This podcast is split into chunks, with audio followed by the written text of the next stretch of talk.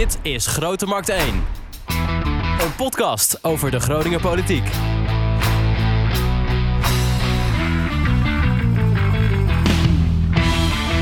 Leuk dat je luistert naar alweer aflevering 14 van Grote Markt 1. Mijn naam is Wouter Holsappel en eh, tegenover mij zit mijn collega Echo van Oosterhout. Goedemorgen, Wouter. Dag Echo.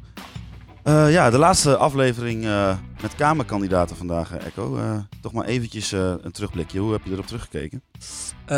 Het was het idee dat we de mensen lieten kennismaken met wie dat voor mensen zijn. En volgens mij zijn we daar eigenlijk best aardig in geslaagd. Ik denk dat we in het ene geval wat beter en in het andere geval wat minder te zien hebben gekregen wat dat voor mensen zijn en waarom ze zo graag die Tweede Kamer in willen, waarom ze zo graag willen afreizen naar Den Haag. En dat doen we vandaag dus nog één keer met Stephanie Bennett. Welkom. Dankjewel. Nummer uh, 18 van GroenLinks. En uh, Echo, wij doen altijd van tevoren eventjes wat peilingen. Ja. Ja, dat wordt ja. wel een, uh, dat wordt nog even hard werken, uh, Stephanie. Want hoe, ja. hoe, hoe, staat het ervoor, Echo? De, de, de, als, het, als het nu als het zou kloppen, maar het zijn peilingen, zeggen we dan altijd, uh, haalt GroenLinks 12 zetels. Wordt nog hard werken dus. Jazeker, we voeren hartstikke hard uh, campagne al de afgelopen weken. En we hebben nu nog uh, nou, iets minder dan een week om te knallen. Yes. Op dit moment ben je uh, statenlid voor GroenLinks in de Provinciale Staten van Groningen. Um, al, mijn, eigenlijk mijn eerste vraag is, waar kom je eigenlijk vandaan? Ik ben geboren in Heerden. In Heerden? Dat is een dorpje op de Veluwe. Een heel mooi dorpje, een heel bosrijk dorpje, maar wel een, een soort dorpje waar iedereen elkaar kent. En uh, mijn moeder is uh, daar komen wonen toen zij elf jaar oud was. Zij komt eigenlijk uit Schiedam. En uh, nou, daar heeft ze eigenlijk, nou, ze heeft met heel veel plezier in Heerden gewoond. En op een gegeven moment ging zij stappen in een disco in het Harde. En daar heb je een legerkazerne met Amerikaanse soldaten. En daar heeft zij mijn vader ontmoet. Zo. En dat was liefde op het eerste gezicht. mijn moeder heeft mijn vader versierd ook. en nou, eigenlijk hebben ze toen verkering gekregen. En zijn ze een tijdje naar Amerika gegaan. Alleen daar kon mijn moeder niet zo goed aarden. Dus toen zijn ze terug naar Nederland gegaan. En uh, toen ben ik geboren. Op welk uh, jaartal hebben we het dan dat je moeder en je vader daar ontmoette? 1982 volgens mij. Wat uh, wel een bijzonder verhaal dus. Ja. ja, een heel mooi verhaal vind ik ook. Ja. En dat allemaal op de Bijbelbelt. Ja, kun je nagaan. Hoe zat dat, Bijbelbelt gewijs eigenlijk? Nou, kijk, ik merkte vroeger in Heerde wel dat het een christelijk dorp was. Dat de christelijke normen en waarden vaak wel leidend waren. Ik ging ook naar een christelijke, christelijke middelbare school. En ik ben van huis uit zelf niet christelijk opgevoed. Dus ik heb het zelf wel als een meerwaarde ervaren om wat meer te leren over de Bijbel en over de christelijke levensstijl. Want zo kun je het toch wel een beetje noemen in Heerde. Uh, maar ja, ik denk dat het mij verder niet enorm beïnvloed heeft. Ik heb het wel ervaren als een veilig dorp. Uh, wellicht ook mede door die christelijke normen en waarden. Uh, dus ja, dat vooral. Je bent dus, uh, ben je nou ook uh, officieel half Amerikaanse zelf? Ja, heb klopt. Je, heb je dan ook de verkiezingen die de afgelopen jaar plaatsvonden op de voet gevolgd? Die heb ik op de voet gevolgd. Oh. En ik was zo ontzettend blij dat Biden gewonnen heeft. Ik weet niet of het hier de plek is om heel lang uit te wijden over de politiek van Trump. Maar nee, ik vond dat verschrikkelijk. Vier jaar lang, eerlijk gezegd. En dat Biden nu president is, dat geeft mij een gevoel van hoop. En ik moet ook eerlijk zeggen dat ik best wel een beetje emotioneel werd op het moment dat hij gewonnen had, maar ook tijdens de inauguratie. Ik denk dat het een nieuw tijdperk weer inluidt voor Amerika. Nou ja, we kunnen er in zoverre over uitweiden. Als het wat over jou zegt, dan uh, vind ik het prima om het erover te hebben. Want hoe, hoe kijk je daar dan naar? Nou, wat ik merkte tijdens Trump was dat er weer heel veel polarisatie toenam. En tijdens Obama had ik het gevoel uh, dat de bevolking wat meer verenigd werd. Er waren natuurlijk nog wel heel veel verschillen zichtbaar. Uh, tussen bijvoorbeeld ja, blank en donker, uh, tussen jong en oud, et cetera. Maar tijdens Trump werd, dat heel erg, werd daar heel erg op ingespeeld. En je merkte op een gegeven moment ook tijdens een hele mooie documentaire die Erik Mouthaan gemaakt heeft, dat op ontzettend veel vlakken mensen elkaar niet meer wisten te vinden. En dat er op een gegeven moment zelfs ook ruzies binnen families voorkwamen, omdat de vader op Trump stemde en de dochter uh, op, uh, op uh, Biden. Um, dus het heeft alles te maken, denk ik, met het gevoel dat onder Trump heel veel mensen zich niet gezien en gehoord voelden. En nou, dat is denk ik nu Biden weer aan de macht is veranderd. er is weer meer oog voor een hele grote groep mensen. En Biden verricht ook weer, vind ik, een meer menselijke politiek. En daar voel ik mij heel erg thuis bij. En je hebt natuurlijk ook het onderwerp racisme. Amerika is toch helaas nog best wel een racistisch land. ik heb het gevoel dat dat meer nou ja, genormaliseerd werd onder Trump. En dat er nu weer meer weerstand is tegen racisme. Is er nou, is er nou een parallel met de Nederlandse politiek? Je haalt me de vraag uit de mond. Nou, kijk. Amerika heeft wel een heel andere geschiedenis. Uh, Amerika is uh, eigenlijk veel dieper gesegregeerd. En dat heb ik zelf ook gemerkt uh, toen ik op bezoek was bij mijn familie in Amerika. Je hebt witte wijken, je hebt zwarte wijken. mensen gaan er niet zoveel met elkaar om. Ik denk dat de geschiedenis van zwarte Amerikanen heel erg pijnlijk is. En dat zij dat ook dagelijks met zich meedragen. En in die zin heb je die geschiedenis niet in Nederland. En Nederland heeft wel een aandeel gehad in de slavernij, maar hier in Nederland wonen bijvoorbeeld geen nazaten van slavernij in Nederland. Wel in Suriname natuurlijk. Uh, dus in die zin kun je de geschiedenis van beide landen niet helemaal met elkaar vergelijken. Uh, maar wat wel hetzelfde is, is dat hier in Nederland ook nog steeds racisme plaatsvindt. En wellicht wat minder diep geworteld dan in Amerika. Maar het is er wel degelijk. Dus je kunt ja, wel enige parallellen trekken. Niet over de hele linie, maar wel op bepaalde punten. als je, nou ja, maar als, als je dan zelf daar, dan, dan, naar zit te kijken, denk je dan ook van, oh, dit soort dingen ga ik dus meenemen in hoe ik in Nederland politica wil zijn? Absoluut, ja. wat voor dingen zijn dat dan? Uh, nou, wat ik heel erg diep van binnen voel als echt een intrinsieke motivatie, uh, dat is uh, om mensen te laten horen, mensen een stem te geven, die dat zelf minder makkelijk kunnen. Om mensen die ook te maken hebben met uitsluiting het gevoel te geven dat ze meetellen, dat ze gehoord worden. En ik denk dat dat ook deels te maken heeft met mijn eigen achtergrond. Uh, met de geschiedenis die ik natuurlijk ook meekrijg vanuit mijn Afro-Amerikaanse genen. Uh, maar ook gewoon mijn jeugd. In mijn jeugd, ik heb een prettige jeugd gehad hoor. maar wij waren wel altijd de enige donkere kinderen in de klas. De enige donkere mensen in Heerden.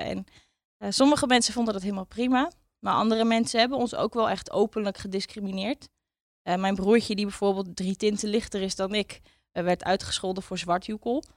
Uh, nou, en je merkt dat het ook op subtiel niveau zit. Hè, dat mensen nou, vragen waar je vandaan komt, dat is niet zo erg. Maar als je dan gewoon Nederlands antwoord geeft, dat ze dan zeggen, oh, wat kun je goed Nederlands praten. Terwijl ik hier geboren ben. dus je voelt eigenlijk altijd, of ik voelde vaak in Heerden, dat ik niet helemaal werd aangezien voor Heerdenaar. Uh, en dan ja, word je dus wel enigszins buitengesloten. En dat heeft mij wel de drijfveer gegeven om te denken van nou, dit mag niemand meemaken. Op basis waarvan dan ook. Het gaat ook om seksuele geaardheid. Het gaat ook om mensen met een beperking. Het gaat ook om vrouwen of om ouderen. Iedereen zou mee mogen moeten doen. En dat is ook een van mijn sterkste drijfveren om de politiek in te gaan. Als je nou uh, hier in Groningen om je heen kijkt, ik denk dat Groningen iets anders is dan Heerden. Is dat waar? Vind ik wel. Ja, ik voelde mij eigenlijk uh, al heel snel op mijn gemak in Groningen. Omdat het dus wat diverser is. Maar ook omdat ik het heel gemoedelijk vind. Um, ik heb ook wel het idee dat de mensen hier vrij ruimdenkend zijn, tolerant zijn. Uh, dus ja, ik vind Groningen veel prettiger wat dat betreft dan Heerde. Je, je kwam naar Groningen toe. Hoe raakt je? Je, je, je, je rept zelf over een activistisch verleden. Ja, klopt. moet, hoe moet ik me dat, wat moet ik me daarbij voorstellen? Nou, ik kwam hier toen ik 17 was. Toen ging ik studeren en toen werd ik ook uh, lid van Rood. De jongerenorganisatie van de SP.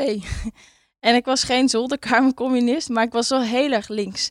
Dus wij hebben met Rood heel veel uh, ja, ludieke acties uitgevoerd. Uh, waaronder bijvoorbeeld een, uh, een uh, actie waarbij ik in een konijnenpak op de grote markt heb gezeten tegen dierproeven. we kaarten... Was jij dat? Ja, dat was ik. Geen idee hoor, maar... nee. ja, dat rare mens, dat was ik. nou, we hebben ook, ook gekraakt bijvoorbeeld. maar dan meer eigenlijk als een signaal van er moet iets gedaan worden aan de woningnood. dus in die zin was het wel activistischer. En had ik ook nog niet zo heel erg veel met de echte bestuurslagen. Uh, ik vond dat wat ja, wollig en stoffig. Nu niet meer? Nu niet meer. Nee, Rood was een heel actief, en nog steeds trouwens, heel actief gezelschap. Iedere ja. week was er wel een actie. Klopt. En wij hadden ook goed contact met, uh, met OogTV en de pers. En wij, wij, wij hadden ook hele, vond ik, inspirerende vergaderingen. Waarin we inderdaad uh, bedachten van hoe kunnen we toch weer de aandacht vestigen op een probleem middels een actie. En uh, uh, dat is ook belangrijk in de politiek, hè? dat je wel dingen aankaart, dat er aandacht komt voor, voor bepaalde zaken. En hopelijk pakt de politiek die dan ook weer op. Ja. Maar wat dat betreft vind ik rood nog steeds wel inspirerend.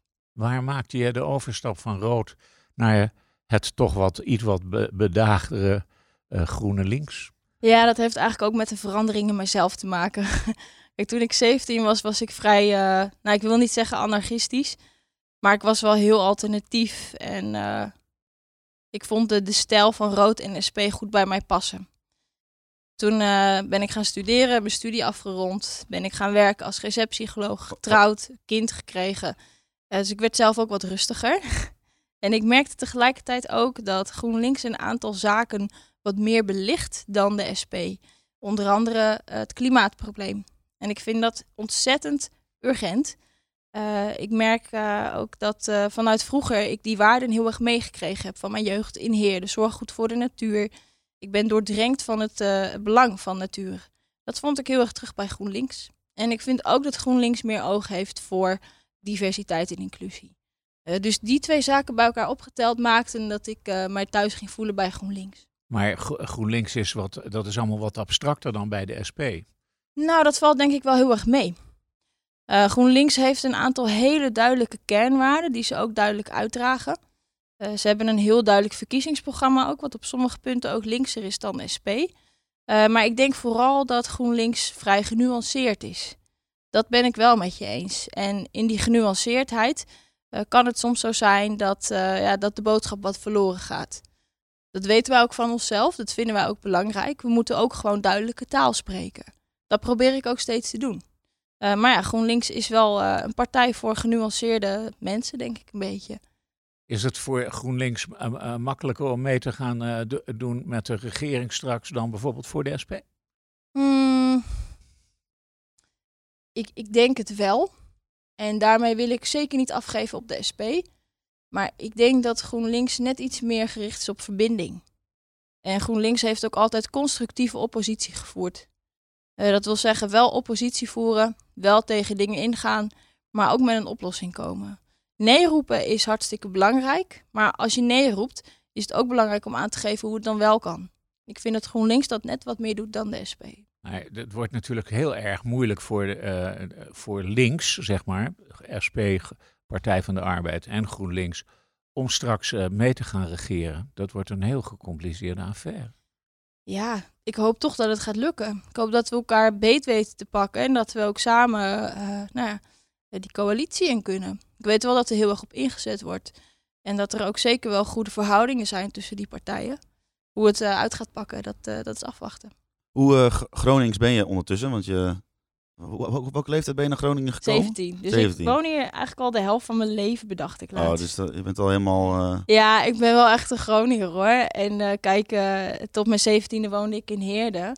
Maar die eerste vijf jaar van je leven maak je eigenlijk niet zo bewust mee. En ik heb hier vanaf mijn zeventiende zo ontzettend veel dingen gedaan en meegemaakt. En ik voel me echt verbonden met de stad en ook met de provincie. Is er nou, nog iets wat jou echt Gronings maakt? Ik denk, uh, ja. Als ik het maar mezelf zou stellen, zou ik het ook niet weten. Maar goed. misschien mijn nuchterheid.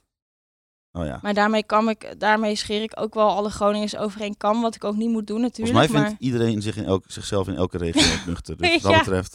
Nou, maar als ik het vergelijk met de Randstad, maar ook met de Veluwe waar ik vandaan kom, dan vind ik Groningers wel gewoon eerlijk en recht voor, uh, recht voor een raap. En ik denk dat ik dat ook wel ben. En wat dat betreft voel ik me dus ook wel hier heel erg thuis. Bestaat zoiets als in jouw optiek zoiets als Randstad denken? Ja, dat bestaat helaas wel. En hoe omschrijf jij dat dan? Nou, als een blik uh, van veel mensen in de Randstad die naar binnen gekeerd is. Uh, dat is een blik die vindt dat uh, Nederland eigenlijk wel stopt boven Zwolle. Dat is een blik van mensen die eigenlijk wel misschien een mening hebben over het noorden, maar er zelf nooit geweest zijn. Dus ik denk niet dat dat expres gaat. Ik denk ook niet dat er kwade, kwade wil achter zit. Maar het bestaat zeker wel. En dat heb ik ook wel gemerkt in de politiek. Dat er uh, niet binnen mijn partij hoor, maar dat er wel honende grappen worden gemaakt over Groningen en het noorden. En je ziet het ook met de afhandeling van bijvoorbeeld uh, aardbevingsellende. Als zoiets gebeurd was in Amsterdam, dan was het al lang opgelost, denk ik. Maar GroenLinks heeft één, één kandidaat in Groningen en dat ben jij. Dat is ook een beetje armetierig. Nou, Glimina, nog- staat volgens mij ook op, Ja. eh, op een eh, lijstduwplek. Maar de- ja, En Nienke ook, onze Ja. Nienke Hooman ook. Nienke ook, ja, ja. lijstduwers. Dat, eh, de, de- sinds Lubach weten we hoe het zit met lijstduwers, toch? Het is gewoon... ja, is maar had, je, had jij niet eh, anders. tien plekken hoger moeten staan? Nou, de- uiteraard was ik daar blij mee geweest. Maar ik denk dat ik met plak, plek 18 ook heel blij mag zijn. Helemaal als je bedenkt dat ik eigenlijk eh, eh, pas sinds 2018 actief lid ben van GroenLinks. Eh, dus ik vind in die zin dat ik, eh, ik ben wel trots op plek 18. Oké. Maar het wordt wel lastig om, het, eh, om zeg maar, eh, de Kamer in te gaan. En dan heb, Ja. Want, want wij zijn dus alle partijen een beetje langs gegaan. En eigenlijk bijna elke partij heeft wel iemand uit Groningen zelfs, uit stad, maar ook uit de omgeving, die wel echt eh, in, in de Kamer dreigt te gaan komen. Klopt. En dan bij, bij GroenLinks denk ik dan, nou, waar, eh, waar zijn ze? Ja, maar wij gaan ervan uit dat we 25 zetels halen. hè, Dus dan zit ik er sowieso in. Ja, dat, is- dat is misschien, eh, misschien mijn manco. Ja, maar de- misschien is, ligt, hè, eh, ik wil die helemaal flauw doen, maar Nee. is dat wel reëel? Nou, weet ik ook niet. Ja, ik zeg het wel grappend, maar we moeten natuurlijk eerst maar afwachten. Ja, maar ik, ik, de, dat Randstad denken, dat bedoel ik toch wel heel serieus. Want eh, Ja. het, eh, de, als je gaat kijken naar de begroting, als je gaat kijken naar de investeringen die gedaan worden, eh, bijvoorbeeld in infrastructuur, eh, eh, onderwijs, cultuur, de rijksbegroting in zijn totaliteit. Het gros daarvan komt allemaal terecht in de Randstad. Ben ik helemaal met En je dan hebben we hier hebben we bevingen. En de slachtoffers van die bevingen worden afgeschilderd als kleine crimineeltjes. Er gaat ontzettend veel geld naar, in een apparaat zitten wat opgetuigd wordt om die kleine crimineeltjes dan toch maar wat geld eh, toe te schuiven. Mhm. En er is nog niks. eh, de slachtoffers hebben nog bijna niks gekregen. En er staat een. Wat is dat toch? Waarom prikken we daar niet doorheen? Waarom, waarom Misschien word je zijn niet we radicaal? bescheiden. Ik denk dat we wat te bescheiden zijn als Groningers zijnde. Ik maak me er vreselijk boos over eh, dat dit gebeurt. De aardbevingsellende sowieso, maar ook als je kijkt naar de verdeling van gelden. En dat is ook een van mijn drijfveren om die Kamer in te willen, om dat te agenderen. Binnen de partij, maar ook binnen de Tweede Kamer. En ik weet dat er nu op dit moment hele goede Groningse Kamerleden zitten. Dus eh, wat dat betreft eh, eh, doen we het ook goed. Alleen om iets te bereiken voor Groningen is het heel belangrijk dat je je echt krachtig laat horen, maar dat je ook als Groningse Kamerleden onderling die samenwerking aangaat. En ik weet niet of jullie het debat van het Noorden hebben gekeken afgelopen vrijdag. Daarin heb ik ook eigenlijk een beetje een pleidooi gemaakt om die samenwerking goed te houden en te verstevigen. Omdat je samen zoveel meer kunt bereiken dan in je eentje. Dus ik zou ervoor willen pleiten om, als het kan, op dit soort belangen die Groningen aangaan, partijoverstijgend te werken. En eh, ja, soms is dat misschien lastiger als je, met een, eh, als je in de oppositie zit en samen wil werken met een partij in de coalitie. Nou, op, Maar- dit, op maar- dit onderwerp hoeft dat toch niet? Nee, op dit onderwerp hoeft het niet, vind ik. Nee, dus zoek elkaar op. En Ja. kijk ook vooral van wat is haalbaar. Ja, wij hebben altijd al een beetje een soort eh, running gag dat we zeggen van we moeten een appgroep maken met alle Ja. Groningse eh, kandidaten en Kamerleden. En dan gaan we Mhm. gewoon gaan we dat vanuit hier maar gewoon regelen. Nou, dat, zou, dat is een hartstikke mooi idee, denk ik. Ik bedoel, Als je, als je nou, stel dat je nou gekozen wordt, stap dan toch uit die GroenLinks-fractie samen met Henk Nijboer en, eh, en, en met Sandra Beckerman en richt gewoon de fractie Groningen op. nou, misschien als een soort subfractie. Maar kijk, iedereen is natuurlijk ook weer lid van een partij, omdat hij zich verder kan vinden in de rest van de standpunten. Dus dat moeten we ook niet vergeten. Uh, maar uh, ja, misschien een soort samenwerkingsverband, vergaand samenwerkingsverband, zou heel mooi zijn. Maar er is dus een, laten we zeggen, al die mensen die we aan tafel hebben gehad tot nu toe, iedereen is zeer verontwaardigd over hoe er met de slachtoffers van de bevingen omgegaan wordt. Mm -hmm. Maar de, we slaan nog geen deuk in een pakje boter. Nee, maar goed, de mensen die hier aan tafel zijn geweest, zijn volgens mij de kandidaten, hè, die nog Ja. niet daadwerkelijk in de Kamer zitten. Nou, Nou, er komen er acht. Toch? Als, eh, laten we zeggen, er stond een artikel in de Dagblad van het Noorden eh, vandaag. Moet ik even bij zeggen dat het dus donderdag is. Eh, en daarin staat, eh, eh, al die acht kandidaten die daadwerkelijk gekozen worden, die hebben hier ook aan tafel gezeten. Mhm. Dus die kunnen gewoon met elkaar een fractie oprichten en gewoon, hup, tjaka, Ja, pak ze. ik hoop dat ze dat gaan doen. Kijk, voor mij is het om eerlijk te zijn nog onduidelijk of ik in de Kamer kom. Eh, maar ik denk dat de mensen die er een grote kans op maken, zoals ik ze ken, ook wel echt gedreven zijn. En hopelijk ook samen die aanpak gaan verrichten. Ja. En dan ga jij eh, mo- mooi even in het huisorkest zitten, want je speelt piano. Klopt. Vert- vertel, vertel daar eens even over. Even iets Ja. terug naar de persoon. Ja, nee, helemaal goed. Ik eh, speel vanaf mijn vijfde piano. En dat begon er eigenlijk mee dat ik toen ik jong was altijd eh, bij een liedje van Nina Simone, bij de piano solo, helemaal mee ging dansen. En toen dacht mijn moeder, ah, misschien vindt het wel leuk Welk liedje om... was dat? My baby don't care Voor me. for me. Kijk, dan En, de kennis eh, van Echo van naar boven. ja, precies.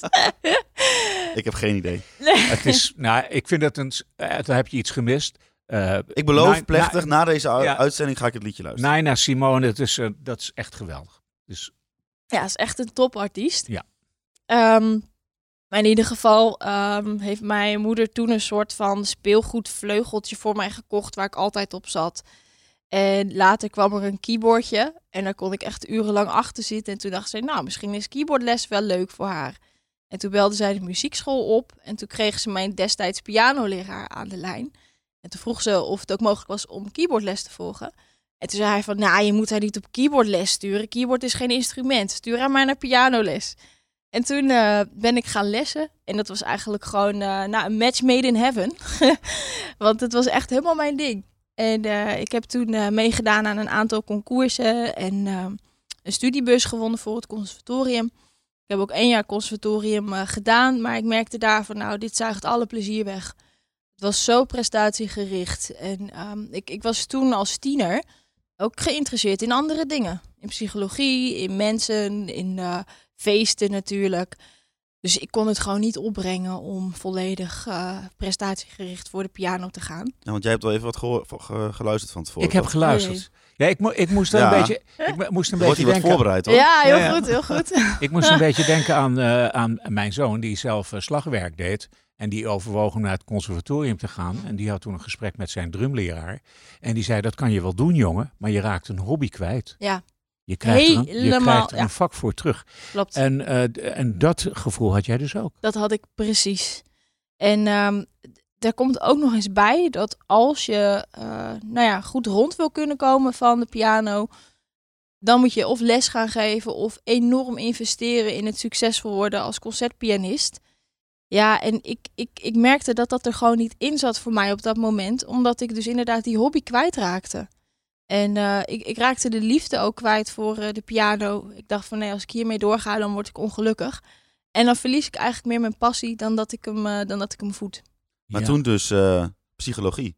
Klopt. Waarom psychologie? Nou, ik was eigenlijk altijd al geïnteresseerd in mensen. Dat klinkt heel vaag en breed, maar je hebt ook van die vriendenboekjes waar je dan op kan schrijven wat je later wil worden. En daar schreef ik dan op iets met mensen. Oh ja, maar die is Dus ja. En toen kwam Dr. Phil op tv toen ik 15 of 16 was. En toen dacht ik, wow, dit is echt top wat hij doet. Ik was verslaafd aan dat programma en ik dacht, dit wil ik ook. Ik wil gewoon praten met mensen en mensen helpen. Mensen verder helpen.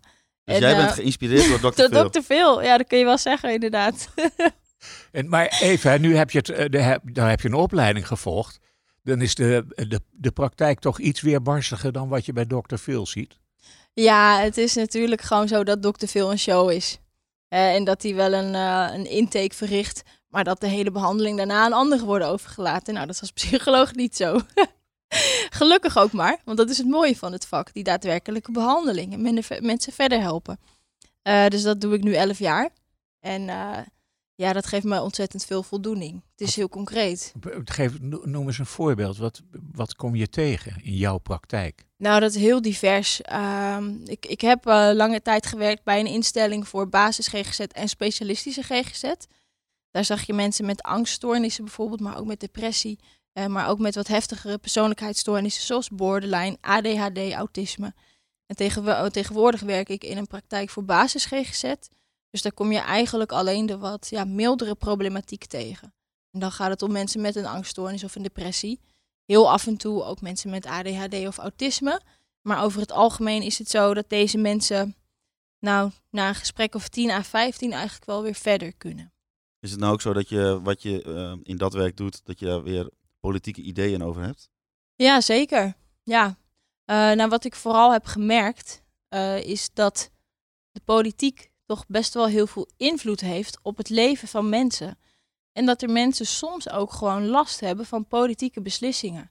Nou, dat gaat natuurlijk ook over de aardbevingsellende. Hè. Ik heb ook gewerkt, ik werk in de provincie waar mensen kampten met uh, aardbevingsellende. En dan zag je dat die mensen gewoon angsten hadden, stress hadden. Uh, maar bijvoorbeeld ook mensen die kampen met uh, werkeloosheid of met slechte toegankelijkheid van de zorg.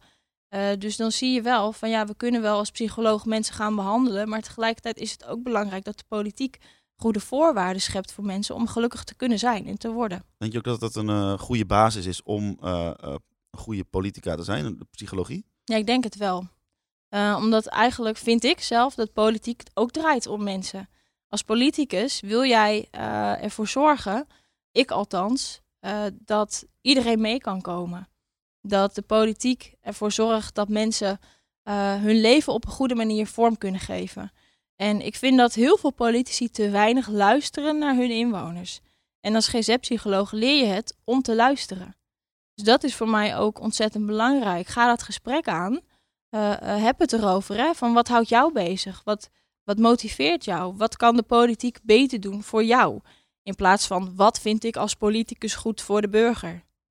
Nou, dat is een vraag hier. Bijvoorbeeld hebben wij in de stad Groningen hebben we ook een uh, GroenLinks zit met drie wethouders in het college. We hebben natuurlijk Nienke Hooman in Provinciale Staten. Mm -hmm.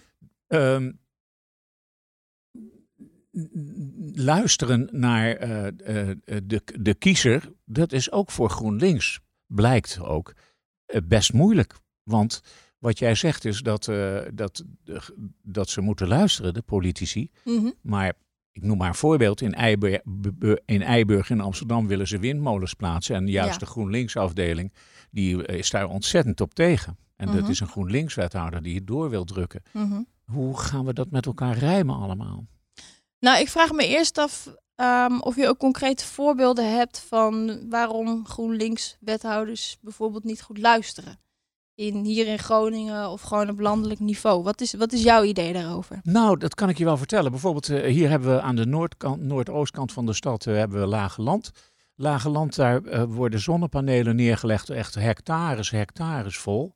De, die beslissing is door de gemeente Groningen al ver voor de herindeling en voor lage land bij Groningen hoorde, is die beslissing ja. eigenlijk al genomen. Mm -hmm. En die mensen worden gewoon overvallen. En dit is het wat ze krijgen van de gemeente Groningen. Zonnepanelen in hun achtertuin en een hyperloopcentrum. Mm -hmm. Niks luisteren naar de bewoners. En het is altijd een enorm lastig spanningsveld, hè, omdat inwoners vaak ook weer iets heel anders willen. Uh, het is helaas niet zo dat als je 100 inwoners neemt, zij ook alle 100 precies hetzelfde willen. Uh, kijk, als je kijkt naar Groningen of naar GroenLinks in de, in de stad Groningen, de gemeente Groningen moet ik zeggen, dan zijn we daar wel de grootste partij. Wat betekent dat ontzettend veel mensen het wel kunnen vinden in de plannen die wij hebben. Um, tegelijkertijd is het ook wel zo dat je altijd in gesprek moet gaan en blijven met de burger. Ik denk daarom ook, en dat is waar GroenLinks heel erg uh, voorstander van is, dat op het moment dat er een zonnepark aangelegd wordt, op het moment dat er een windmolen komt, is het belangrijk dat de mensen die er direct omheen wonen, daar ook profijt van hebben. Dus daar willen wij heel erg op inzetten. Um, en ik, ik denk dat je het bijna niet kunt bereiken, helaas, dat iedereen het voor de volle 100% met je eens is. Maar tegelijkertijd moet je dan wel kijken hè, van waar zitten de bezwaren en hoe kunnen wij als politiek daar toch ook iets mee doen eventueel. Maar de corona bijvoorbeeld heeft heel veel roet in het eten gegooid en ja. heeft de afstand tussen de burgers en het gemeentebestuur enorm vergroot eigenlijk. Ja. ja, en dat is iets wat je op landelijk niveau ook ziet. Hè? Uh, ik, ik kan me dat ook goed voorstellen. Um, heel veel mensen voelen zich door corona enorm machteloos hulpeloos, gefrustreerd. Er wordt weinig perspectiefgebied geboden.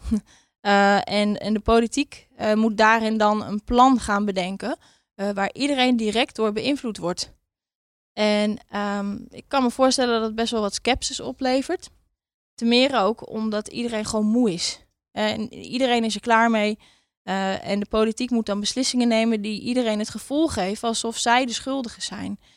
Ik denk wel dat ons kabinet en ook op landelijk of lokaal niveau, dat, dat we het allemaal heel wel overwogen doen, dat we die regels goed overwegen. Maar het is helaas zo momenteel dat de groep met kwetsbaren gewoon veel groter is geworden dan aan het begin van de crisis. In het begin van de crisis waren het toch de mensen met een wat zwakkere gezondheid. Inmiddels zijn het ook jongere ondernemers. Er zijn zoveel mensen die lijden onder deze crisis. En als politiek laveer je dan eigenlijk de hele tijd in een soort spanningsveld. Uh, van ja, welke groepen gaan wij nu eigenlijk tegemoet komen? En als je bijvoorbeeld de ondernemers tegemoet komt, dan kom je misschien de mensen met een zwakkere gezondheid weer niet tegemoet, omdat dan eventueel de besmettingscijfers kunnen oplopen. Dus dit is zo'n enorme uitdaging voor ons als land, maar ook voor als politiek. Uh, wat wel denk ik uh, nou, niet helemaal goed gegaan is, is dat de politiek niet altijd even goed heeft geluisterd naar mensen die bezwaren hadden tegen de coronaregels. Kijk, ik zelf sta er wel achter. Ik denk dat het allemaal wel doordacht is. Uh, maar heel lange tijd werden mensen met kritiek op uh, het beleid ook weggezet als wappies of werden ze niet serieus genomen. Ja, maar uh, dat is toch een beetje, kleeft dat tegenwoordig aan de overheid. Hebben we de toeslagaffaire. Ja. We hebben, Schandaal, mogen we wel zeggen. ja, ja, Meer, meer dan een schandaal. Affaire, we hebben, affaire klinkt zo lief. Ja, ja. Nee, ik ben het met je eens. Het is een, het is een grof schandaal. Mhm. We hebben de manier waarop, uh, uh, laten we zeggen, de, de slachtoffers van de bevingen worden behandeld. Daar is een enorme parallel. Uh, een collega van jou, Tom Posmus van de Universiteit Groningen, doet onderzoek naar de geestelijk, het geestelijk welbevinden van de Groningers. Mm En dat ziet er ook helemaal niet gunstig uit als je, als je kijkt hoe de overheid omgaat met die bevingsslachtoffers. Klopt. Nou, uh, mevrouw, er ligt nog heel wat werk. Absoluut. En ik denk dat dit eigenlijk ook vooral het uh, gevolg is van neoliberaal beleid. Beleid van de VVD. Ik zeg het maar gewoon hardop. Uh, ik vind dat beleid niet menselijk genoeg. Uh, ik denk dat de VVD te veel kijkt vanuit een blik van wantrouwen. Als je kijkt ook naar de toeslagenaffaire, dan hebben zij eigenlijk ingestemd met een beleid wat nou ja, het toeliet om ook mensen die niet frauderen de dupe te laten worden van, van die maatregelen. Dus eigenlijk zeiden ze van nou ja, hè, we moeten iedereen pakken die fraude pleegt. En het is niet erg als daar één of twee mensen tussen zitten die onschuldig zijn. De menselijke maat ontbreekt. En dat komt echt, vind ik, door het uh, beleid van dit kabinet en de vorige kabinetten onder Rutte. Um, dus als GroenLinks willen wij een andere aanpak. Wij willen beleid vanuit vertrouwen, beleid vanuit menselijke maat. En ik denk als dat gaat lukken, uh, dat de politiek er dan ook echt anders uit gaat zien. Maar hoe kijk je daar dan aan? Want is het dan een, een keuze die VVD'ers maken waardoor dit gebeurt, die ze bewust maken? Of is het gewoon inherent aan um, uh, hoe zij uh, naar politiek bedrijven kijken? Ja, ik denk dat laatste. Dus, ja, ik denk dat zij wel ook handelen vanuit principes en idealen. En dat ze echt denken dat dit het beste is voor de maatschappij. En net zoals ik denk dat de ideeën van GroenLinks het beste zijn voor onze maatschappij. Uh, maar tegelijkertijd zie je dat het gewoon in de praktijk niet goed werkt. Nou zit jij uh, uh, vanuit jouw functie als provinciaal statenlid, bekijk jij naar het Nationaal Programma Groningen. Dat is ook weer zo'n bureaucratisch opgetuigd ding. daar gaat een miljard naartoe. dat is om de leefomstandigheden in de provincie Groningen te verbeteren. zet dat zoden aan de dijk of, laten we zeggen, Gisteren was ik op het stadhuis en toen werd gepresenteerd Huis ten Post. En uh, Huis ten Post, dat is dus een dorpshuis en dat krijgt, uh, ten Post krijgt dat, hartstikke leuk natuurlijk. Maar dat wordt gefinancierd voor een groot gedeelte uit het Nationaal Programma Groningen. Daar is, is dat niet raar? Nee, want dat is, ook, dat is precies waar het voor bedoeld is. Uh, het is bedoeld als geld om de leefbaarheid onder andere in onze provincie weer op te vijzelen. Dat heeft de leider gehad onder de aardbevingen. Uh, en dit geld is bedoeld ook voor gemeenten zelf, voor de provincie zelf, maar ook voor inwoners zelf. Om dat te besteden aan projecten waarvan zij denken dat het meerwaarde heeft voor de regio. En als het inderdaad een buurthuis is, dan is dat een buurthuis. Als het een project is om de natuur uh, wat te verbeteren, dan is het dat. Hè? Dus het is best wel heel divers. Het heeft wel een aantal ambities en alle ideeën moeten ook wel passen binnen die ambities. Maar ik denk zeker dat dit programma uh, veel kan bieden aan onze provincie. Kijk, er is nog wel vaak discussie hè, van 1,15 miljard is heel veel geld. Waarom wordt dat geld niet besteed aan versterking en schadeafhandeling? Dat is een discussie die ik ook heel oprecht vind, terecht ook. Uh, en daar heb ik zelf ook het antwoord niet op. Maar goed, dit moeten we wel zien als een, als een welkome plus op onze regio. Ja, bij de presentatie van dat Nationaal Programma Groningen zeiden ze, het is juist specifiek bedoeld voor investeringen in de, in, de, het, in de leefbaarheid. Maar uh, versterking is gewoon een gevolg van uh, de handelen van de NAM. En dat ligt dus bij de NAM. Ja. En eh, daarom moet eh, de versterking of de, de schadeherstel daar niet in zitten. Wat mij nou interesseert is eigenlijk hoeveel, hoeveel van dat geld uit dat Nationaal Programma Groningen gaat daadwerkelijk naar investeringen. En hoe groot is het ambtelijk apparaat die daar de allemaal bergen leidt. Ja, nou daar stellen wij ook kritische vragen over eh, in, in de Staten. Eh, niet mijn partij dan. Eh, je ziet dat er een deel natuurlijk gaat naar het ambtelijk apparaat. En als statenleden moeten wij ook altijd controleren van is dit naar verhouding? Gaat er niet te veel geld naar dat ambtelijk apparaat? Ja, daar zijn de meningen wat over verdeeld. Je ziet dat partijen in de oppositie vinden dat er minder geld naar het ambtelijk apparaat moet. Ik ben er ook altijd voor om met zo min mogelijk geld zoveel mogelijk te bereiken als het gaat om het ambtelijk apparaat. Maar ik denk dat het ambtelijk apparaat van het NPG nu op dit moment wel solide wordt gefinancierd. Dus dat daar niet meer geld naartoe gaat dan echt strikt noodzakelijk is. En hoe zit het dan met schadeherstel? Want dat is nog steeds geen inzicht in. Hè? Nee, nee klopt. En uh, dat vind ik ook gewoon uh, een van de misschien wel grootste blunders van de overheid van de laatste pakweg tien jaar. Hoe er omgegaan wordt met het hele dossier. Met de mensen hier in de provincie. Uh, ja, ik maak me daar vreselijk boos over. Regelmatig ook. En ik had ontzettend veel hoop, eigenlijk twee jaar geleden al, dat het zou veranderen. En je ziet nu wel dat de gaskraan eindelijk wordt dichtgedraaid. Maar tegelijkertijd is die afhandeling eindeloos. En ik kan me gewoon niet. Uh, nou, ik had er me twee jaar geleden gewoon niet voor kunnen stellen dat we nu eigenlijk bijna op hetzelfde punt zitten als destijds. En je ziet ook hoeveel wij in de Staten proberen te doen eraan. Je ziet ook hoeveel Kamerleden zich er enorm hard voor inzetten. Uh, hè, onder andere ons Kamerlid Tom van der Lee, maar ook Sandra Bekkerman van de SP. Die strijdt daar echt voor. En toch zijn we nog niet enorm veel opgeschoten. Het gaat wel iets beter, maar het moet gewoon veel sneller. Nou, Sandra Bekkerman heeft hier aan tafel verteld dat ze helemaal geschokt was door de ongeïnteresseerdheid van de, de Tweede Kamer. Mm -hmm. zij, zij brengt, praat in een debat, brengt ze dit aan. En Kamerleden zitten gewoon uh, te, een beetje te, te, spelen met hun telefoontje. En, uh, nou ja, zo oogde dat voor haar. Zo oogde dat voor mm -hmm. haar. En zal waarschijnlijk in de praktijk misschien niet nou, zo zijn geweest. De, uh, laten we zeggen, zij was helemaal flabbergasted dat de, de mensen niet geïnteresseerd waren. En eigenlijk is het natuurlijk ook hoe lang weten wij al niet van deze problematiek? Ja. En hoe is het dan toch mogelijk? Nou, jij zei ook bijvoorbeeld Groningen zijn bescheiden. Mhm. Mm -hmm. dus in dit onderwerp zouden we misschien met z'n allen of zo iets anders moeten gaan doen. Met ja, niet alleen de politiek, maar ook de mensen.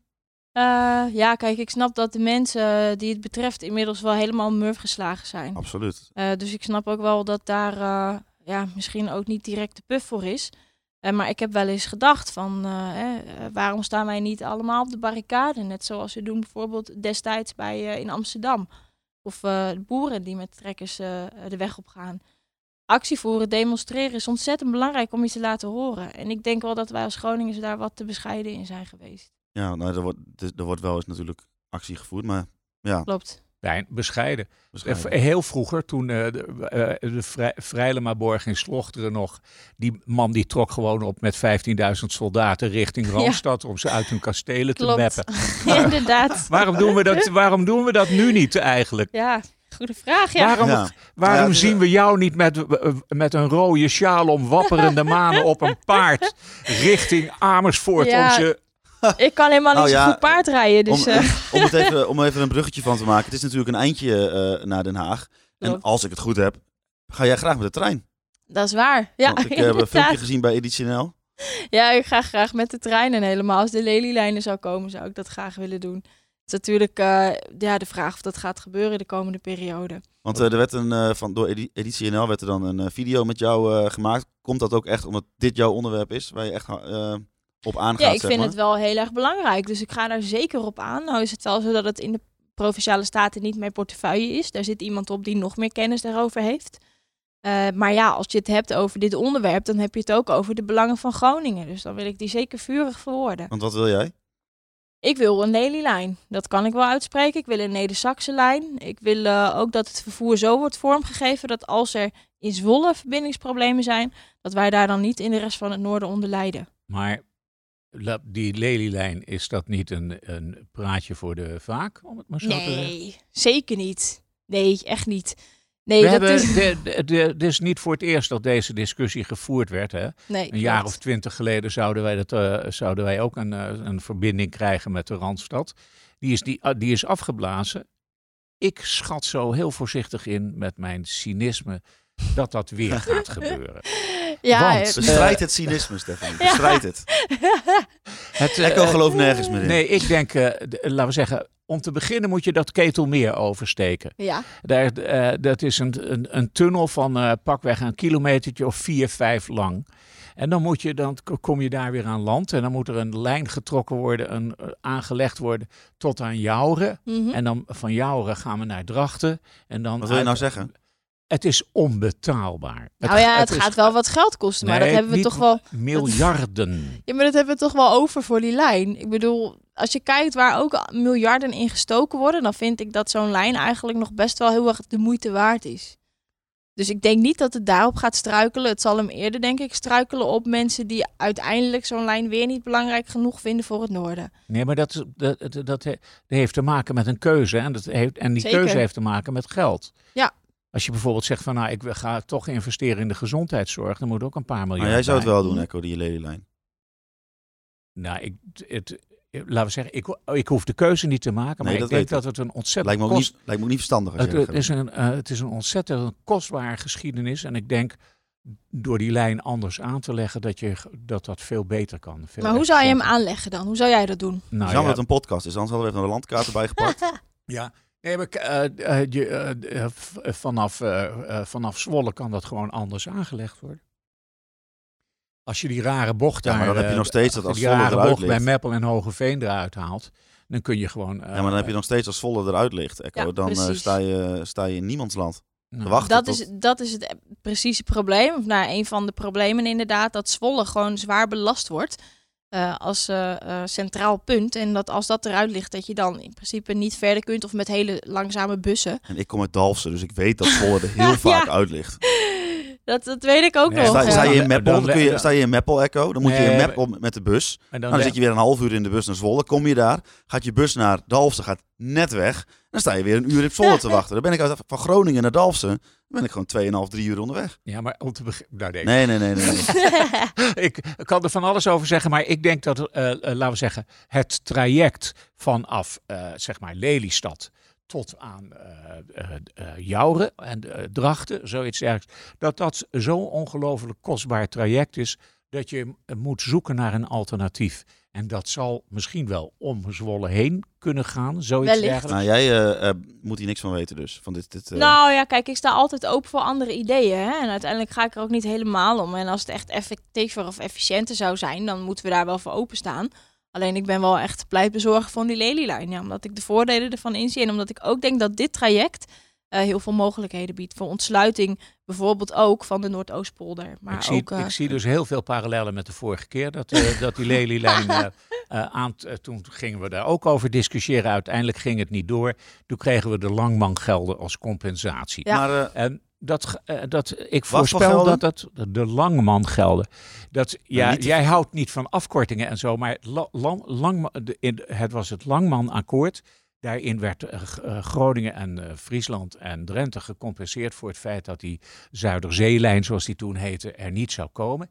En daar, daarin werd afgesproken, dat heet het regio-specifiek pakket. oh ja, het, Daar heb ik wel eens van eh, gehoord, Ja, het regio-specifiek pakket, dat waren gelden die waren bedoeld om de infrastructuur in het noorden van het land te verbeteren. Ik voorspel eigenlijk dat nu ongeveer een identieke eh, eh, zaak gaat plaatsvinden. We komen over een paar jaar tot de ontdekking dat die eh lelielijn gewoon te kostbaar is. En dan, ja, shit, dat gaat niet door. En dan mag iemand weer, laten we zeggen, een Henk Vonhoff of zo, die mag dan weer richting Den Haag. En dan mag die eh, daar gaan onderhandelen over de oké. compensatie. maar eh, hoe, hoe belangrijk is die uh, op gewoon überhaupt de prioriteitenlijst van GroenLinks? Nou, best wel hoog. Want wij pleiten ook altijd voor eh, goede treinverbindingen. Wij eh, willen minder vliegen sowieso. Hè, maar goed, ja, als je kijkt naar het binnenland, dan wordt er niet, er wordt niet gevlogen eh, binnen Nederland. Maar het is wel van belang dat je enorm veel goede treinverbindingen hebt om ook wat minder auto te kunnen rijden. Want het is voor heel veel mensen toch nog aantrekkelijker om met de auto te gaan dan met de trein. Ja, want als, Dat willen we veranderen. want als die lelylijn er komt, dan kan die misschien even doorgetrokken worden. En dan kunnen we Ja. met de trein naar Stockholm, met naar Ja, Kopenhagen. bijvoorbeeld. Ja, maar je bent ook eh, binnen Nederland gewoon in anderhalf uur vanuit Groningen in Amsterdam. Nou, dat is natuurlijk hartstikke prettig. Want dan kun je die tijd in de trein eh, gebruiken om even te lezen of zo. In plaats van dat je 2,5 of drie uur eh, in je auto in de file moet staan. Ik denk Ja, dat meer mensen dan ook voor die trein zullen kiezen. en dat doortrekken naar, naar Bremen is natuurlijk ook nog niet zo eenvoudig. Want dan Nee. hebben we de Friesenbrücken nog en dan hebben we de Ja, Duitsers nodig. Klopt. Die mee moeten helpen en die, eh, die staan niet te, te popelen. Te- Nee, dat die is Friese broeken moeten wel weer in. Het is wel het idee dat dat eh, over een tijdje gaat gebeuren. Ja, 25. Eh, ja, ik noem het maar even Ja. een tijdje. En optimistisch 25, dat is nog maar een optie, hè? Klopt. Het is geen harde afspraak. Nee, we hebben die Friese broeken wel nodig om het door te trekken Ja. natuurlijk. Ja, zeker. Maar het staat wel hoog op de agenda van onze politici. En dan hebben we inderdaad een goede samenwerking met die Duitsers nodig. Nee, ik vind het ook heel sympathiek. En ik snap ook wel die, die, die- dat we naar het openbaar vervoer moeten. Dat is, Mhm. dat is allemaal heel logisch. Maar het, het, het, heel vaak wordt de politiek verweten aan wensdenken te doen. Mhm. En de vraag is natuurlijk, is dit wensdenken of is dit reëel? Nou, kijk, het begint in de politiek natuurlijk met wensdenken. Want eh, je moet idealen hebben, je moet ideeën hebben, je moet een visie hebben van waar jij graag heen wil eh, eh, met dit land. En in de praktijk is het helaas dan vaak zo dat niet alles daarvan werkelijkheid kan worden, omdat je ook compromissen moet sluiten met andere partijen. Eh, maar ik denk dat je zeker wel ambitieus mag zijn. En eh, ja, of iets reëel is, dat zie je pas op de tekentafel en dat zie je pas eh, in de volgende kabinetsperiode. Ik denk wel dat de Lelylijn een vrij grote kans heeft om het te halen. En ik ben wel met je eens dat het dan wel prijzen gaat zijn. Maar het is ook een flinke investering die je doet over een hele langere periode. Als die eenmaal ligt, dan heb je er zo lang plezier van dat dat er ook wel weer uitgaat. Ik wil graag het onderwerp treinen eh, afsluiten, want anders denken mensen nog dat ze naar de, de NS-podcast aan het luisteren zijn. Ehm, een van de dingen die ik eh, eh, zag staan eh, ergens online over jou, is dat je historische boeken verslindt. Ja, klopt. Wat, voor- wat, is, wat voor eh, boeken zijn dat? Nou ja, dat wat vind je niet voor leuk, hè? Dat wilde jij eigenlijk vragen. Ja, we hadden vorige week een, eh, v- van de week een discussie met Jimmy Dijk. Die le- leest ook eh, eh, eh, non-fictie, heet dat dan. Juist. En, en, en, en ik zei, waarom lees je niet gewoon fictie? Laat je fantasie Ja. eens meegaan. Ik maar vind, vertel even. Ja, Je- nee. wa- wa- nou, je- want ik, ik interveneer in een vraag van Wouter. Ja, ja. Waarom historische boeken? ja, en ik wat vind dan? het gewoon geweldig. Ik heb ook wel getwijfeld of ik geschiedenis zou studeren. Ik ga me altijd helemaal inbeelden hoe het dan was in die tijd. Heb ik ook als ik bijvoorbeeld door de stad loop en ik loop eh, langs de Hoge der Aarde, dan denk ik, oh, hoe zou het hier in 1620 hebben uitgezien of zo. Ik ben gewoon mateloos gefascineerd door eh, hoe mensen vroeger leefden en hoe het eh, toen was. En wat ik dus vaak doe, is dat ik, eh, nou, toen het nog kon, voor corona, dan naar bijvoorbeeld goudgoed ging. En dat ik dan bij de boeken ging kijken naar historische boeken, die dan ook in 1950 zijn geschreven of zo. Want gewoon zo'n oud boek word ik ook helemaal blij van. Als hoe dat de- eruit de- ziet, hoe dat eraf. eh, Ja, vind ik gewoon mooi. Dus jouw, jouw huis dat staat helemaal vol met eh, allemaal Ja, oude boeken die uit Ik elkaar heb vallen allemaal oude ellende. boeken en eh, dat vinden sommige mensen heel raar en stom, maar ik vind het gewoon tof. En ik heb dan boeken over bijvoorbeeld de gezondheidszorg in eh 1640 of zo. Of hoe er met zieke mensen werd omgegaan in 1720. Gewoon maakt niet uit wat voor onderwerp, als het maar historisch is. Ben je dan ook iemand die dan, als het eh, gaat over, eh, als je bijvoorbeeld met vrienden in discussie bent, dat jij zegt, nou, in 1720 deden ze dat heel anders. Nou, dat heb ik dan gelukkig weer niet. dat heeft een vriendin van mij die geschiedenis heeft gestudeerd. dus dat laat ik graag aan haar over. maar eh, nee, ik vind hysterische, of hysterische, Hysterische boeken. ik vind historische series ook geweldig. Oh ja. Eh, en eh, ik heb ook een abonnement op Netflix. En dan kijk ik regelmatig even van, eh, nou, wat is er nu leuk om te kijken? En ik heb laatst eh, de bende van Jan de Licht heb ik afgerond. Dat gaat over een, over een jonge man, een beetje een boefje in de 18e eeuw. Vind ik gewoon geweldig hoe het eruit ziet, hoe de stad er toen uitzag. Daar kan ik echt gewoon, ja, heel blij van worden. Dat is eigenlijk best wel leuk, hè, om even om boeken, over boeken te praten. Ik ja, nou, ik, heb- Maar geen ik- fictie Nee, ik heb een tip voor je. Professor Prins schreef een prachtig boek over, eh, over Groningen als Hansenstad. Eh, dat er dus een waanzinnige parallel is tussen ziektes, Ja. epidemieën en tussen de economische groei van de stad. Oké. Dus dat je altijd ziet als er een pestepidemie is geweest in Groningen, dat in de periode daarna de stad een enorme economische bloei doormaakt. Ja, Nou, laten we het hopen dan. En dit ja geval. precies. Ja, dat dacht ik ook Nou aan. ja. Na deze pandemie hopelijk ook. Ja, wie weet. Ja. Dus, de- de- dat is het hoopgevende aan. Dan, mijn vader zei dan, l'histoire se répète. Wat? De historie herhaalt zich. Oh ja. Ik zal het voor jou even Ja, nee, vertalen. Maar eh, de, de vraag is, mijn vraag was dan van, maar wat, eh, waarom niet non-fictie? Waarom eh, gewoon, eh, Ja, bij- gewoon, gewoon de fantasie laat je meevoeren door een ideaalbeeld of Ja, zoiets, ik hè? kan dat niet zo goed. Ik heb dat natuurlijk op de middelbare school wel geprobeerd. Maar als ik het lees, denk ik telkens, ja, dit is gewoon verzonnen. Dit is niet echt gebeurd. En dan, dan raakt het me niet meer of zo. En dan denk ik van, oh ja, nou wel heel tof dat de schrijver zoveel fantasie heeft. Maar het spreekt me gewoon niet aan. Er zijn wel een paar uitzonderingen hoor, moet ik zeggen. Ik ben heel erg fan van de boeken van Louis Couperus. Ja. Eh, ik heb ze ook bijna allemaal gelezen. Eline Veren vind ik fantastisch. Die heb ik ook eh, thuis liggen. Ben ik laatst weer in begonnen, maar afgehaakt door de drukte van de campagne. Dat vind ik bijvoorbeeld wel heel mooi. Ehm, maar de meeste non-fictieboeken vind ik gewoon een beetje saai of zo. En eh, Amerikaanse geschiedenis ook? Ja, vind ik ook interessant om over te lezen. Ja, absoluut. Ja. Een combinatie daarvan. Arthur van Schendel, het fregatschip Johanna Maria. Kijk, dit is dus hij- waarom Ja, ik... ja, ja. Waar, waar- waarom hij. eh, eh, eh, de, ma- de man kan zo de, het fregatschip Jo- Johanna Maria sturen in de golven. dat het schip gaat zingen van geluk. Wist je dat dit een politieke tof. podcast is? Ja, maar de, de, er wordt te weinig verbeeld in de politiek. Oh, dat is misschien een mooie, dat is misschien een mooie, een mooie brug. Hoe bedoel je dat? Nou, ik, eh, laten we zeggen. eh, eh, het gaat om wensdenken en, het, en om, om realisme, zeg maar. Je, de, de politiek beslist zo vaak iets wat niet kan.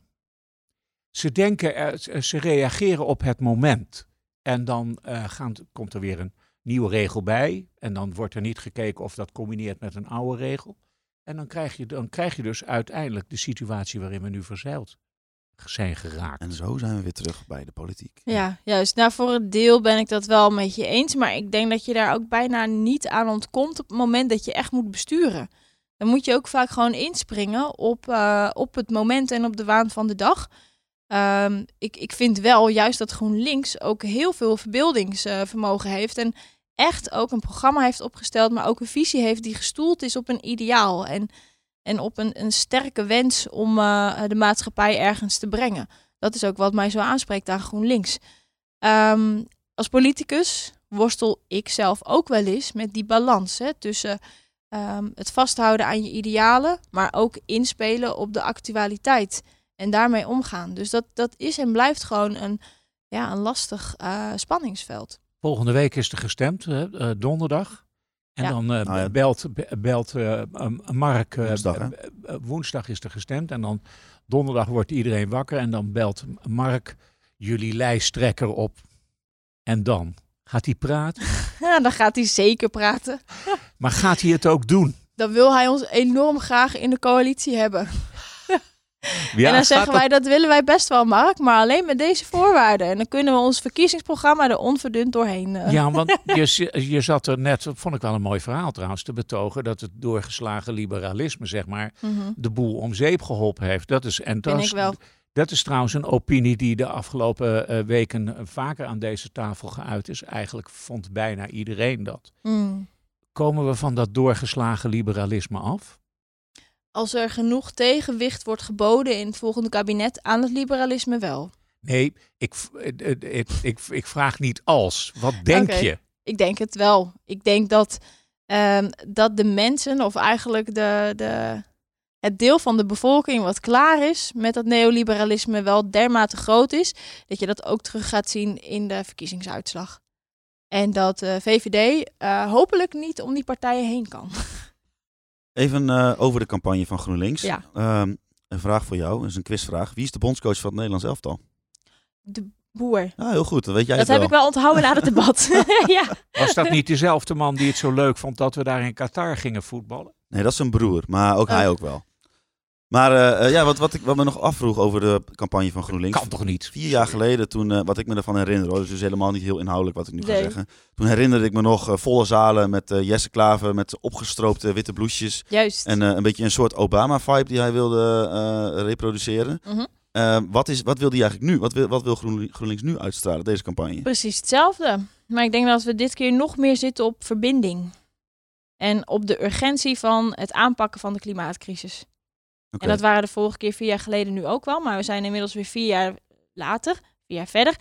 En je ziet dat er wel iets gebeurd is, maar gewoon nog niet voldoende. Dus we willen die boodschap eigenlijk herhalen. En eh, dit keer ook nog meer de boodschap van verbinding uitstralen. Dus meer verbinding dan eh, vier jaar geleden. Ja, Was het vier jaar geleden dan te, te ja, zoals recalcitrant misschien richting de rest? nee, dat niet. Polariserend. Nee, nee, zeker niet. Want GroenLinks is niet van het polariseren. Maar kijk, de vorige keer eh, was Jesse ook vrij nieuw. En werd hij in de media ook op die manier neergezet. Inmiddels is hij ook weer vier jaar verder. Heel veel ervaring verder ook. En willen wij als GroenLinks ons ook echt richten op het meeregeren. En dan sta je natuurlijk net iets anders erin dan wanneer je, eh, nou ja, vier jaar geleden daar misschien wel mee bezig bent, maar nog iets minder. Oké. Wat is dan, laten we zeggen, waar ligt de limit? Wat is, waar zeggen jullie, ho, we gaan niet verder? Eh, nou, op het moment dat wij ehm, voor ons sterke idealen niet verwezenlijkt zullen zien op het gebied van klimaat, op het gebied van kansengelijkheid, maar ook op eh, migratiegebied. Kijk, ik kan hier nu natuurlijk niet eh, gaan voorspellen wat er op de onderhandelingstafel wel of niet eh, geslikt zal worden. Maar wat wel duidelijk is, is dat die kernwaarden voor ons wel echt duidelijk ja, terug moeten komen in een eventueel regeerakkoord. Geloof je Rutte als hij zegt, ik schuif op naar links?